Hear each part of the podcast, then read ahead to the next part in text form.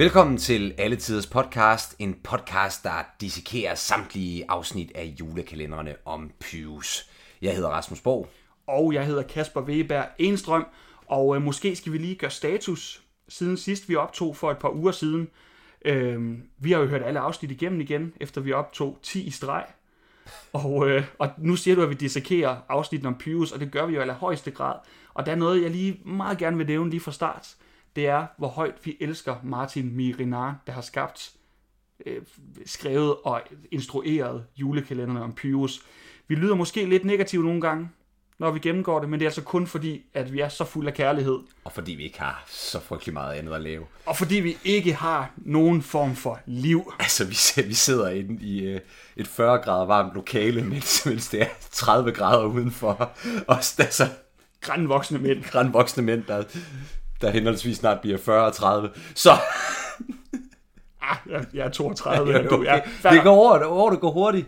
Det er rigtigt. Men til gengæld så er jeg jo faktisk rigtig glad for at se, efter sidste gang vi optog, hvor mange, der har lyttet med. Ja, det har været så fedt. Der har virkelig været mange, der har skrevet rigtig søde ord til os. Der er nogen, der har skrevet øh, forslag ind til os. Der er nogen, der har øh, specificeret nogle ting, vi var i tvivl om. De har forklaret os. Det skal vi også nok gennemgå øh, sidenhen, når det lige kommer op. Men øh, vi er bare vildt taknemmelige. Og for jer, der har anmeldt os og anbefalet os, det er en kæmpe hjælp. Bliv endelig ved med det. Det kan godt virke lidt mystisk at sidde og lave en podcast midt om sommeren. Det kan virke lidt underligt at høre om julekalendere, øh, afsnit om sommeren, øh, i sommeren, undskyld. Så I skal bare vide, det betyder uendelig meget. Jeg vil faktisk lige sige, at jeg var i en situation, da vi skulle til at optage det her, hvor øh, øh, at der var en ir til stede, en gut fra Irland, der spurgte, hvad jeg skulle lave, og jeg, der var så nogen, der fik nævnt, at jeg skulle til at lave en podcast, og så ville han høre, hvad den handlede om. Er du klar over, hvor svært det er at forklare en fra udlandet, hvad du laver, når du laver en podcast om Pyrus? Ja, hvad, hvad sagde du så? Uh, it's about a mischievous young Christmas elf who's uh, full of fun and traveling back in history. og han, uh, Jo, men altså, skal vi ikke snakke om afsnittet nu? jo, lad os komme i gang. Ja, vi er nået til afsnit 15, julemaj. Vi starter med øh, en Gutenborg, der øh, smiler hengivent, da han ser, at Pyro sidder og sover op af Frejas seng. Ja, og øh, bare lige for at opsummere gårdsdagens afsnit, så fandt de jo Freja øh, livløs på, på gulvet. Ja, øh, og nu har Pyrus jo så ja, våget over hendes seng Ja. i bekymring for, hvad der kunne ske. Og Gutenborg har jo fået en lille teori, fordi han tror jo, at øh, Freja simpelthen bliver dårlig, hvis ikke hun kommer ind øh, en tur i bøgerne. Altså det er ligesom at bøgerne, der giver hende øh, styrke. Og hun var jo ikke med i gårdsdagens afsnit ved, ved, ved Christian den Første. Øh, så det er ret vigtigt, at hun får noget energi i dag fra selve bøgerne. Men inden de når så langt, så skal vi jo altså lige omkring kontoret, hvor øh, Josefine, øh, hun kommer ind og kan ikke finde Biver. Og det skal lige siges, vi kalder dem jo Josefine og Biver nu, fordi det er det, de begyndte at kalde hinanden. Ja, det er blevet dus. De er nemlig blevet dus. Ja. Så, men hun kan ikke finde øh, Birder. Men øh, han kommer jo springende frem i skikkelse af Sankt Nikolaus, altså julemanden. I gårdsdagens afsnit, der fandt vi jo ud af, at, øh, eller der var ideen med afsnittet i hvert fald, at julemanden ligesom blev genopdaget i historien. Øhm, og vi diskuterede jo lidt omkring, øh, hvad hedder det, hvornår julemanden bliver til julemand, men det vil vi sådan set ikke bore i, fordi det er der en hel julekalender, vi skal analysere i 1997. Der kommer 24 afsnit om det, vi skal ja, snakke igennem men senere. de har i hvert fald genopdaget Sankt Nikolaus. Og der er jo bare lige det der med, at vi ikke rigtig ved, øh, hvornår noget bliver til en fast tradition, som man så kan huske altså i nutiden. Fordi det vi ved, det er, at de har fundet Sankt Nikolaus. Men der bliver ikke sagt noget om, at vi har fundet julemanden. Fordi det er jo en myte, der langsomt øh, altså, hvad hedder det, øh, udvikler sig over tid. Men, men, men, men, men Biver er helt sikker på, eller Biver får det i hvert fald udlagt for Josefine som om, at vi har genopdaget julemanden. Og det, men der er vi to jo lidt uenige i, i teorien, fordi du, du mener jo, at de helst skal, for at det giver mening, finde traditionerne kronologisk, og det er så dem, de kan huske, når de har fundet dem. Jeg mener jo bare, at jo mere de finder om julen, jo mere husker de generelt om jul. Så vi, er- vi er lidt uenige på den. Men lad nu det være det. Jo, jo, jo, jo. Fordi jo. øh, Men det er, no- noget, vi er enige om rundt os om, det er, at, at, at Biver siger, at han har fundet kostymet i inventarlisten fra Christian den Førstes tid. Hvad fanden betyder det? Jamen altså, øh, jeg tror, uden at være helt sikker, så ved jeg jo, at der er, altså gamle hofjournaler og sådan nogle ting, de befinder sig jo på Rigsarkivet. Altså dem man stadigvæk, dem man stadigvæk har hvor der står, hvad, altså, hvad der ligesom er blevet indkøbt til hoffet. Jeg ved ikke, om det, det faktisk er helt tilbage ah. fra Christian den første tid, men det kunne man da godt forestille sig, jeg ved det ikke. Nej, så på den måde, der er blevet indkøbt et julemandskostyme. Ja, der er blevet indkøbt et, jamen altså... Eller Sankt Nikolaus kostyme. Ja, og det er jo, det, altså det er jo, Sankt Nikolaus var biskop, så det er jo biskop kostyme. Ja, jeg ved sgu ikke helt. Nej, men, men, men, men, men, men, men det der er det sjove ved det, det er, at der også har så været et, et langt hvidt skæg på den inventarliste, fordi Biver jo ikke bare kommer ind i kostymet, han kommer jo altså også med det lange hvide, karakteristiske, hvad skal man sige, julemands Sankt Nikolaus skæg. Om det har været på Christian Ans, øh, hvad hedder det, inventarliste, det har Kasper jeg simpelthen ikke ressourcer til at undersøge. Nej, jeg ved ikke, hvorfor vi overhovedet gik ind i den. Men i hvert fald øh, en idé, som øh, øh Biver han får, og som han øh, lufter, det synes jeg faktisk er en rigtig god idé. Det er også noget, jeg har tænkt lidt på. Mm. Så ros til Martin Mirinar for den her, ja. det er, at han overvejer, skal vi ikke ændre lidt i juletraditionerne?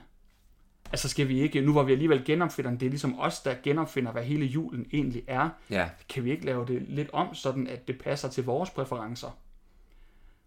Og i den forbindelse, der synger de jo sangen Jul i gamle dage, som vi efterhånden kender rigtig, rigtig godt. Igen, jamen den her sang, de kan jo huske det hele. Ja. Altså, og det er igen sådan lidt, altså, jo, I begynder langsomt at genopdage julen, men ja, ja, nuancerne af sul, der kan smages i en flæskesteg i gamle dage, ja. og hvordan man øh, bager kleiner og det ene og det andet. Det er rigtigt. Så langt vil jeg gerne gå med. Det burde de simpelthen ikke kunne huske endnu. Lad os gå videre. Vi skal ned til nisserne, der er på vej ind i en bog. Og hvor er det, de skal hen? De skal til Sønderborg, ja. og de undrer sig lidt, øh, de unge nisser, eller den unge nisse, er, er det ikke i Jylland? Ja. Og det øh, bliver uh, Gutenborg jo lettere imponeret over. Jo, det er nemlig fuldstændig rigtigt. Nærmere betegnet på øen Als. Og, og, og vi skal jo lige sige, at Freja øh, har jo, hvad hedder det, spurgt, om de ikke kan komme et fredeligt sted hen. Og så er det Gutenborg, han siger jo, det her, hvor vi skal hen, der garanterer dig, jeg garanterer dig for, at der er fredeligt. Men det skal jo vise sig, at det er der slet ikke, for de uh, kommer derhen, de kommer tilbage i tiden til, uh, oh, nu kan jeg ikke huske, hvad det var det 15 noget 40?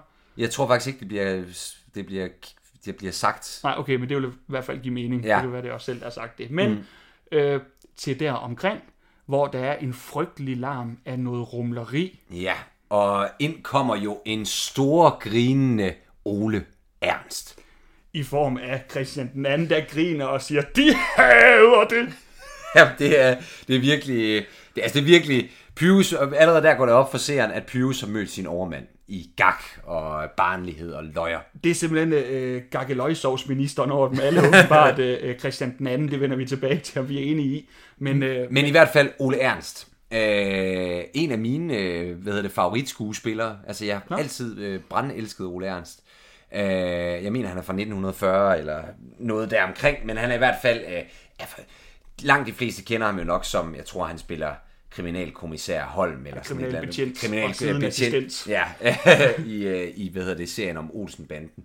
Øh, har vundet to Bodilpriser, øh, har vundet en teaterpokal, øh, var, øh, hvad skal man sige, øh, en stor stjerne på det kongelige teater over flere perioder.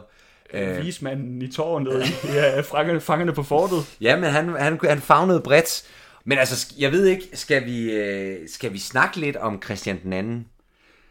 Ja, jeg, jeg, jeg vil måske gerne starte med at sige, at, at portrætteringen af ham her, det vi rater senere, men ja. portrætteringen er simpelthen, at han er den herligste, mest behagelige, skøre onkeltype. Øh, og Gutenborg snakker hele tiden om, hvor fredelig en konge han er. Øh, og vi finder ud af, at Gutenborg, han, øh, han har forbrudt sig imod en af sine egne principper, nemlig at man må aldrig ændre på historien, man må ikke fortælle kongerne om, eller de historiske personer om fremtiden. Men det har han simpelthen valgt at gøre for Christian II. Han har fortalt ham, hvor længe han vil sidde i fængsel, fordi han synes, det er så synd for ham. Og Christian den anden fortæller, at det kom de vist til i en brændert. Så, så de drikker sammen. Gutenborg taler simpelthen så varmt om ham hele tiden. Han synes, han er den mest fredelige og behagelige person. De dus, som han ellers ikke er med nogen af dem. Han elsker Christian den anden, som er så behagelig og skæg. Og det er ved Gud ikke det eftermæle, Christian den anden har fået. Nej, men altså, det er en stor dreng. Ja. men, men altså, Christian anden, hvad skal vi, altså, og, og, og at Kasper og jeg skal sidde og ligesom kortlægge hele Christian Andens regeringstid, det er enormt svært, fordi ligesom med Svend, Knud og Valdemar, så er der et hav af hvad hedder det, øh, facts og et hav af, hvad hedder det, ind- og udviklinger i og omkring Christian II, så det kan vi simpelthen ikke bruge hele afsnittet på. Nej, altså kort fortalt, det han Ja. er allermest kendt for, det er det stokholmske blodbad Ja. i 1520. Og meget, meget, meget kort fortalt, øh, han overtog Kalmarunionen, som jeg snakkede om, hvor han øh, skulle have været konge af Danmark, Norge og Sverige. Øh, men Sverige, de øh, ville ikke være med mere, og han førte krig imod Sverige for at få kongemagten tilbage. Øh, det endte med, at det kun var Stockholm, der var tilbage, og de overgav sig til sidst til danskerne, eller til, øh, til kong Christian anden og hans her, hvis han kunne love dem, at de blev helt fritaget for straf for at have skabt oprør imod ham, for at være imod ham. Og det lovede han dem. Og de fejrede det, at han var, han var konge af Sverige med en fest i Stockholm. Men øh, på tredje dagen af den her fejring, der bliver dørene pludselig lukket efter alle de her øh, adelsfolk, øh, hele eliten i Stockholm, er kaldt ind i salen, og så får de at vide, at de, øh, at de er blevet anklaget nu for kætteri. Og kætteri, det er jo øh, et, et forbrydelse imod selve Gud, og det overgår så, hvad en konge ligesom kan love, og derfor får han halshugget øh, 82 af de mægtigste folk i Stockholm. Det blev en lidt lang historie alligevel. Pointen er, at han er kendt for at have forbrudt sig imod en aftale på sådan en lidt snydeagtig måde, og så kappet hovedet af alle sine tidligere øh, modstandere. Og han, altså han, i, øh, i Sverige der er han jo stadig den dag i dag kendt som øh, Christian Tyrann, Ja. fordi man var så meget imod ham, fordi han forårsagede det her stokholmske blodbad, hvor Men det Stok- Stockholm, Stockholmske blodbad forudsagde jo også, at svenskerne ligesom, hedder det, endelig øh, hvad det, gjorde oprør og fik samlet øh, Sverige og endegyldigt kom ud af unionen. Ikke? Kalmarunionen Ja. døde på grund af mere eller mindre, siger man, det stokholmske blodbad. Det var sådan det sidste strå. Og der er jo, øh, der er jo hvad skal man sige, øh, altså som du også var inde på, det der eftermæle Christian II har, har fået, at du ved, at, det, at han var en kæmpe tyran, og, og, og øh, han er en af de frygteligste konger, vi har haft. Men, men der er jo også nogle historikere for nylig, der har peget på, at man skal se hele det der øh, øh, stokholmske blodbad øh, som en del af sådan en storpolitisk øh, magtspil. Altså, øh, Helt sikkert. Christian II's øh, farfar var jo, øh, hvad hedder det, kejser af Tyskland, og altså, hvis han gjorde det godt for ham og ligesom kunne sikre Sverige, så var der jo også en kårproduktion og så videre, øh, som Sverige sad på, så også som i lige med penge.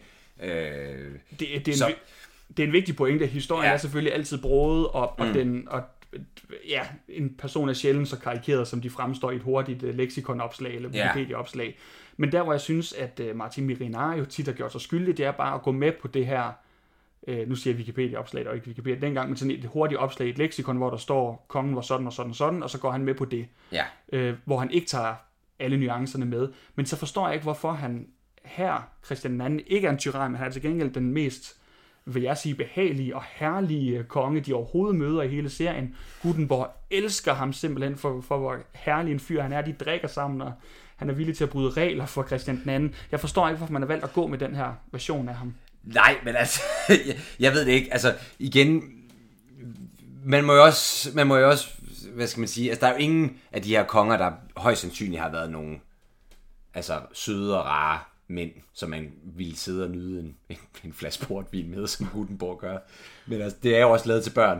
Det er jo ikke lavet til to mænd på henholdsvis 32 og 27. Nej, det er også rigtigt. Det er også rigtigt. Nej, men, men en anden vigtig ting, og undskyld, vi kommer til at hænge så meget i historiske, men det er fordi, at Martin Miri- Mirinar simpelthen har proppet så meget nogle små historiefacts ned i, som egentlig bliver en del af, af den her fortælling, og det, det her senere med Christian, Christian den anden. Fordi Dyveke bliver jo også nævnt øh, i det her afsnit. Den underskønneste af alle, eller sådan et eller andet, siger han i den stil. Ja, og Dyveke var ligesom, øh, hvad skal man sige, Christian den andens øh, elskerinde. Han havde, øh, hvad hedder det, fungeret som visekonge i Norge på et tidspunkt, hvor han havde forelsket sig i den her underskønne Dyveke. Og øh, det fik han lov til af sin mor, mor Sig, Sigrid, hun bliver også nævnt i afsnittet. Ja, Dyvekes mor. Ja, Dyvekes mor. Og Sigrid, hos Sigrid, hun bliver øh, Sigrid, Sigrid, ja. Sigrid, undskyld. Hun bliver, øh, hun bliver jo nærmest kongens øh, rådgiver med alt muligt. Jamen, hun, ja, hun bliver, hvad der...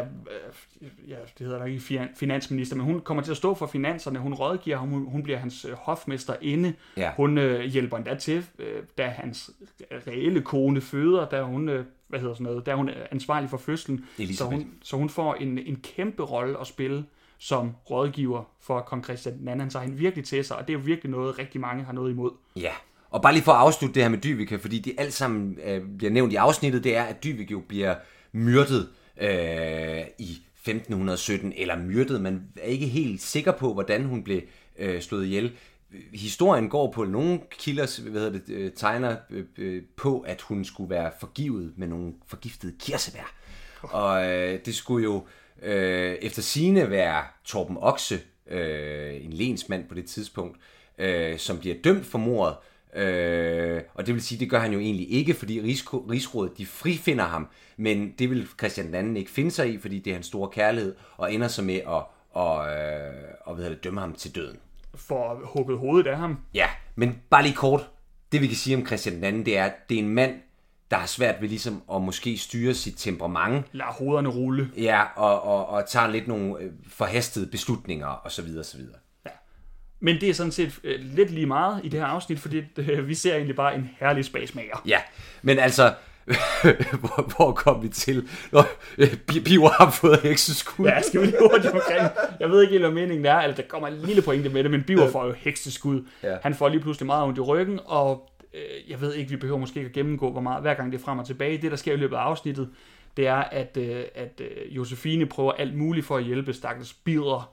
Hun øh, smækker ham op på et bord og giver ham massage. Hun øh, tager fat om hans arme, sådan, du ved, sådan bærer ham på, på ryggen, som det skal, hans ryg skal knække. Jamen, det er faktisk sjovt. Det hjælper det er og god det er, fysisk komik. Det er simpelthen en rigtig god fysisk komik. Fra, fra Jesper Kleins side. Vi roste ham virkelig for det, og ja. der er også, faktisk også rigtig sjovt skrevet, at mens hun står der øh, med ham på ryggen, og han skriger med benene i vejret, så kommer der en ind, der skal bruge et eller andet, der sådan banker på og åbner døren, som så bare lige lukker den for skræmt igen. Det er sgu meget sjovt. Ja, ja, det, det, er, det er herligt. Men Kasper, du, du, øh, du, du ved, hvad hekseskud er. Det ved jeg ikke. Øh, er det, nej, det ved jeg ikke. Er det ikke bare at få hold i ryggen? Jeg slog bare lige hurtigt hekseskud op, og hvad der hjalp på det, for jeg er ikke sikker på det der med den måde, hun flår ham rundt på hjælper. Og jeg kan sige så meget, at øh, det jeg kunne læse mig til på NetDoktor, det er, at man skal ellers bare give ryggen ro. Og det fik, fik, det fik uh, Birder bestemt ikke, men uh, en kiropraktor kan også hjælpe, og hun er jo så uh, ageret kiropraktor her, kan man sige, så fair nok, hvis hun kan det. Uh, vi skal tilbage til Sønderborg. Og inden vi går videre, så er budet jo spillet af Tina Ryum Jensen, som jo åbenbart er rekvisitørassistent på selve serien. Okay, så det er rekvisitørassistenten, der kommer ind? Ja fint, ligesom vi jo havde tidligere med øh, Dennis Knudsen, der jo var sminkør. Ja. Der fik lov til at få sådan en lille skør rolle med en, der kommer ind. Så... Tina, jeg vil sige, det, det var skide godt. Skide godt, Tina. Godt klaret. Vi skal tilbage til Sønderborg, Rasmus, ja. øh, hvor... Øh, Freja har det skidt. Det hjælper åbenbart ikke helt at komme ind i, øh, i historiebogen. Han er stadig lidt dårlig. Hun er ikke tæt på at besvime, men hun har det ikke så godt. Og Christian II, han vil gerne hjælpe. Han øh, siger, at han har lært en masse... Siger han, engang, siger han ikke heksekunster, faktisk? Jo. Det er noget hekseri af mor ja. Sibrit. Meget, meget, meget godt. Jeg går ikke ind i det. Øh, der er ikke noget, der tyder på, at hun har leget med magi og sådan noget. Altså, ikke hvad jeg ved af. Altså Christian Andens finansminister skulle være heks. Nej, det, det er nok igen sådan ondsindede rygter fra alle dem, som ikke kunne lide hende. Men, ja. den, men der er han så åbenbart faldet i og, og gået med den populære øh, fortælling. Hvorom alting er, øh, Christian anden vil bruge mor Sibrits øh, kur, og det er noget med, at han blander øh, noget snaps øh, med lidt forskellige andre ting. Og der bruger han noget af det, han kalder julemaj. Og de undrer sig over, hvad er det for noget julemaj? Og de når så frem til, at øh, det er det samme som julepynt. At, at meje ud, det var noget, man holdt majfest i, i gamle dage, og der hed det så, man majede ud, når man pyntet op til den her fest. Så at, at, at meje noget, det er også at pynte noget. Så julemaj, det er det samme som julepynt. Så nu når vi altså tilbage til julepynt-traditionen. Det er faktisk den, vi finder her hos Christian den anden. Men jeg føler sådan, vi, vi finder julepynten altså i forskellige afsnit. Altså der var også det der med, med, hvad hedder det, Dannebro, vi fandt, som jo også var lidt en art julepynt, ikke?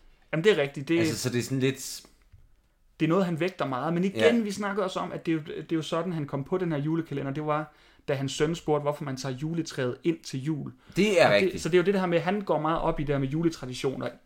I hvert fald i de sidste mange afsnit, der har flere gange været fokuseret på en form for julepyns. Ja. Og det er der så også her. Og nu er det sådan definitivt julepyns. Øh, for eksempel julegran, og det er, eller gran, og det er så det, han gerne vil komme ned i den her mixtur, som Freja skal have. Og her kommer endnu et eksempel på de her lidt underlige regler, som man finder på lidt hen ad vejen for, hvordan tidsrejsetrylleri fungerer, fordi hun skal have den her øh, snapse mixtur med sig tilbage til nutiden i 94. Øh, men det kan hun jo ikke, fordi det vil falde med det samme, ligesom alle mulige andre ting, man tager tilbage fra historiebøgerne. Men så siger Gutenberg, nej, men det gør det ikke, hvis kongen, som forærer dig genstanden, selv kommer med, når han forærer den til dig, så, bliver, så forsvinder den ikke. Hvad, hvor, hvor kommer det fra? Jamen, det giver ikke nogen mening, fordi altså, der er så mange regler, vi er blevet introduceret for øh, indtil videre, nærmest i hvert afsnit. Altså, så øh, har hunden kortere levetid end mennesker i nutiden. Så øh, kan de hvad hedder det? Før de falmer. Ja, før de falmer. Så kan de ikke smage mad, der, der, når de er inde i en bog, og det kan de så godt alligevel, og det kan de med flydende væsker, og altså, Ja, jeg, jeg, jeg er rundtosset, Kasper. Ja, det, det, det er svært at finde rundt i. Men øh, øh, lad os gøre det mere simpelt igen, fordi han bliver jo øh, tryllet med for at kunne høre dem, altså med tilbage til altså, nutiden. Lad, lad, lad, os lige, lad os lige stoppe inden, og så lige, bare lige, for lige at afrunde alt det med mor Sivit. Ja. Og hvad hedder det, Dyvike. Altså vi får jo, altså Martin Marinar har virkelig gjort sit, øh, hvad hedder det, hjemmearbejde ordentligt her. Fordi han sådan, han, han, han, han giver os alle de her små, hvad hedder det, øh, han giver os alle de her små historiske, øh, hvad hedder det? Sådan godbider. Ja, godbider, altså sådan, altså Christian II var fuldstændig forelsket, besat af Dyvike. Altså det var hans livs kærlighed, selvom han var gift. Men altså, han blev jo så frustreret også, da hun døde. Og det er også det, han nævner her, altså, øh, Dyvike, hun var mit et og alt, og jeg glæder mig til at møde hende dernede. Og der laver han en reference til helvede, ikke? fordi han jo altså, er sikker på, at han kommer i helvede, fordi, på grund af det stokholmske blodbad, og Altså, du ved, der, der er bare sådan nogle, hele tiden nogle små, ikke fordi, at der står noget historiebøger om, at Christian anden er i helvede, men altså, du ved, det er sådan Dyvike, hans store kærlighed. Mor Sibrit, Mor Sibrit og, og, og, hvilke evner hun skulle besidde. Og han har studeret Christian den anden meget mere end alle de andre, og det kommer så også til udtryk i, at han åbenbart bliver sat i et meget bedre lys på en eller anden måde, end de andre konger, selvom han er den, der måske har noget nær det dårligste lys af, i kongerækken. Ja, men altså, nå, ja. du, du, øh, du vil tilbage til arkivet. Ja, og, og det vil nisserne jo også, og det vil øh, øh kong Christian den anden også. Han bliver tryllet med, selvom han ikke er så glad og tryg ved det til at starte med, fordi øh, han, han kan ikke lide at være så lille, som man jo er, når man bliver tryllet med nisserne. Nej, og der kommer øh, Pyrus jo med en altså helt vanvittig analytisk historisk pointe. Øh, og han siger, at hvis alle konger havde, hvad hedder det, øh, været så øh, små som vi er, så havde der ikke, hvad hedder det, så havde der ikke været alle de problemer. Altså kunne historien i hvert fald have været anderledes. Ja. Så øh, Pyrus springer ud i den øh, disciplin, der hedder kontrafaktisk historieskrivning. og det er jo... Øh, det er sgu da stort. Nej, men altså, også det der med, at, at øh, vi må gå ud fra, at Pius, eller Pius ved intet, øh, inden den her kalender starter, om sådan Danmarks historie. Altså, det er ligesom hele præmissen, ikke? Mm. Øhm, men, men han er allerede, vi er, ved sådan, vi er i 1540'erne-ish, og, øh, og, og, hvad hedder det, han har allerede sådan, altså, analyseret sig frem til det, som som folk, der er interesseret i historie, jo godt kan se, at de konger, vi har haft, de har jo... Hvis de var mindre, så havde historien nej, nej, nej, nej, nej. Jeg synes altså ikke, det er så skarpt, vil jeg sige. Også, så, okay, nu ligger hvis, de, hvis alle... Ej, hvis det alle kongerne nu havde været blinde, så havde historien også været anderledes. Nej, altså det jeg mener, det er bare, at hvis at øh, pointen er, at, øh, at hvis kongerne havde ageret anderledes, så havde Danmark jo også været anderledes, eller set anderledes ud. Ja. Naturligt. Naturligvis. ja. Fint. Han bliver tryllet med tilbage til, til 1994, hvor han får lov til at øh, bevidne øh, den øh, herlige koreografi til øh, Når man er lille, ja. en sang, vi også har hørt før. Som muligvis også er koreograferet af, af Janne Bol. Nej, det, det, nej, det tror jeg ikke. Nej, det tror jeg simpelthen ikke. Ej, det kunne faktisk godt være en af dem, hun ikke havde koreograferet. Ja, hun har ikke været en del af det sæt overhovedet. Nej, det de ved vi ikke, kan vi sige. Nå, i hvert fald, øh, vi er jo også nået dertil, hvor altså, alle karakterer gerne vil have sex med Freja. Ja, øh, en eller anden form for øh, erotisk øh, eller romantisk kontakt med hende, det vil alle konger efterhånden. Ja, Christian den anden, han flytter i hvert fald hæftigt med hende. Han øh, begynder at nusse hende på hagen, øh, uden hendes samtykke. Og det kan jo være, at han, han ved, at det bliver mindet om Dyvike, når han ser på Freja. Det kan være. Men, men, øh, men Pyrus vil jo ikke have det. Nej. Pyrus øh, afleder hans opmærksomhed øh, med at, at ja, ville pynte op til jul. men bliver afbrudt, da der kommer, der lyder et skrig igennem luften. Hvor til Christian den anden svarer, har I torturkældet her? Men, men det har de jo slet ikke. Det er jo bare Bertramsen, eller undskyld, Birder, som har ondt i ryggen, og som nu ligger på gulvet, mens øh, Josefine går oven på hans ryg for det håber hun, han får det bedre af, at han og, går på ham. Og, og, og de til lytterne derude, hvis I skulle få hekseskud, lad for guds skyld være med at og, hvad hedder det, knække ryg og, og blive gået på, og, og så videre, så videre. I skal bare ligge stille. I skal ikke vandre rundt. Man skal aldrig gå på hinanden. Nej. Egentlig. I kan ligge stille og lytte til den her podcast. Rigtig, rigtig god idé. Ja. Øh, og nu er jeg lige hurtigt indskyde. En, der har gjort det, det er en gut ved navn øh, Niels Rosenkrantz, som øh, skrev til os, at øh, fordi vi, vi snakkede om øh, det, det her øh, maleri, hvor de kiggede ud igennem øjnene, øh, og vi vidste ikke helt, hvad det var for et. Men, øh, men det er simpelthen en kopi af Rembrandts selvportræt. Og hvor er det super dejligt, at vi har nogle lyttere, der er skarpe og hurtige på aftrækkeren, og kan hjælpe Kasper og jeg der, hvor vi selv overser noget. Så Nils, tusind tak. Og øh, lad det være en opfordring til lytterne derude, hvis I opdager noget, som Kasper og jeg får, øh, hvad det, går forbi eller ikke ser, eller, eller I synes, vi snakker om noget, der måske øh, kan øh, tolkes på en øh, anderledes måde, så skriv endelig til os, så tager vi diskussionen, bringer det op. Ja, jeg, jeg, jeg ved ikke, om vi faktisk burde sige det her, men, men vi fik jo altså også en kommentar fra øh, en, der, der, der synes, det var lige overkant det der med, at vi antydede, at Gutenborg kunne have øh, øh, andre motiver end ren og skær faderlig bekymring for Freja, da han viste hende sine fingre. Og der kan man jo bare sige, altså, at øh, jeres tolkning af, af Gutenborgs fingershow jo kan være lige så godt som vores. altså, jeg, jeg, igen vil jeg gerne sige, jo, vi, vi var for kode på det tidspunkt. Det var det 9. eller 10. afsnit, vi optog i streg på en dag, og vi havde fået en fadøl på det tidspunkt. Ja, så, men lad os lægge den, begrave ja, den der, øh, og, og, og så skal vi jo naturligvis nok gøre opmærksom på, på Gutenborgs øh, fingre, øh, der hvor det ligesom øh, lader sig give sig. Vi skal runde afsnittet af. Der ja. sker ikke så meget mere. Øh, nisserne får igen hjælp øh, af øh, Christian den anden, der, der har en idé til, hvordan man kan fikse et fysisk problem øh, fra Mor Sigrids bog. Øh, det får de skrevet ned og, og sender det ind som sådan en besked til øh, Josefine, som så laver den mixtur, hvad end det måtte være, og det hjælper faktisk Bertramsen, øh, undskyld, bider til at få det bedre. Og det er vildt, at de ikke, hvad hedder det, altså er mere i chok over, at der lige pludselig kommer flyvende et stykke pergament øh, ind igennem, øh, hvad hedder det, kontoret. Ja, fra arkivet. Fra arkivet. Ja. Øh, men, men, men det slutter jo faktisk af med stille og roligt, at, øh, at, at, at Josefine, øh, Josefine tager ind på, øh, går ind på, hvad hedder det, arkivet, og sådan stiller en øh, grød, en omgang grød til nisserne, fordi hun har skulle luret. Hun tænker, der er nok nogle nisser på spil her. Hun tror jo på nisser, det ja. har hun øh, åbent erklæret flere gange. Men, øh, men, men hvad hedder det, øh, vi skal jo også til den tredje sang, for den tredje sang, det er jo Cool Jul. Der er tre sange i det her afsnit. Christian anden er forsvundet. Vi, vi får ikke sagt ordentligt farvel til ham.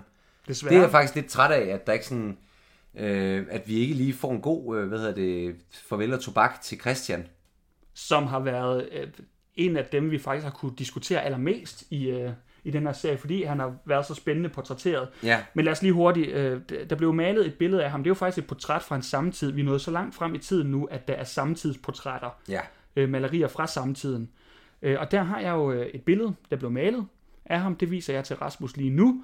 Øh, og så vil jeg gerne have dig til at sige, hvor godt du synes, det ligner Ole Ernst. Altså, jeg vil sige, øh, selve beklædningen, der har han i, i, hvad hedder det, i kalenderen, der har han sådan en eller anden, hvad hedder sådan noget, en pibekrav mm. på, ikke? Det må være, det er nok mode på det tidspunkt. Det tror jeg faktisk, der er sådan nogenlunde rigtigt. Men, øh, men altså, jeg synes jo faktisk, øh, måske er Ole Ernst lidt ældre i den rolle. Jeg tror også, det er et ungt billede af det er, Christian. Ja. Det er et ungt billede, skal ja. siges. Øh, men jeg synes faktisk, det, øh, jeg synes faktisk, det er udmærket. Jeg synes, han, jeg synes, han ligner godt. Jeg synes også, han ligner godt. Jeg synes, Ole Ernst spiller fænomenalt. Altså, han lander fuldstændig i den der glade onkel-rolle. Øh, som Martin Mirinari åbenbart gerne vil have ham til at spille. Så på den måde spiller han altså fuldstændig flawless. Jeg synes, det er lidt en skam, at, at altså, han er lidt for meget ved siden af det gængse billede af den temperamentsfulde Christian den anden. Det synes jeg, det, det, trækker lidt ned, men jeg kan godt lide det.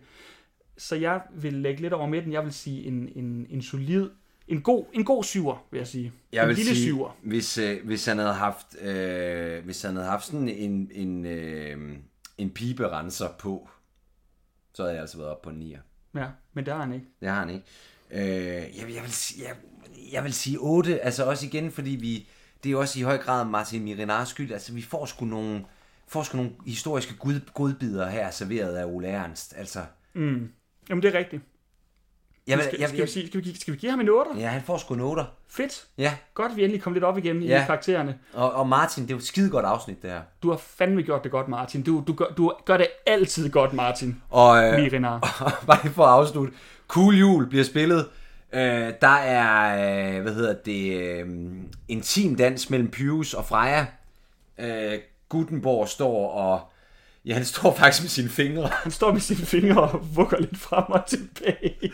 og det er jo, øh, øh, Ja, så slutter vi sgu på Gutenborgs fingre igen. Øh, skal vi lade det være det, Rasmus? ja, og så ses vi i øh, afsnit 16, Stella Nova.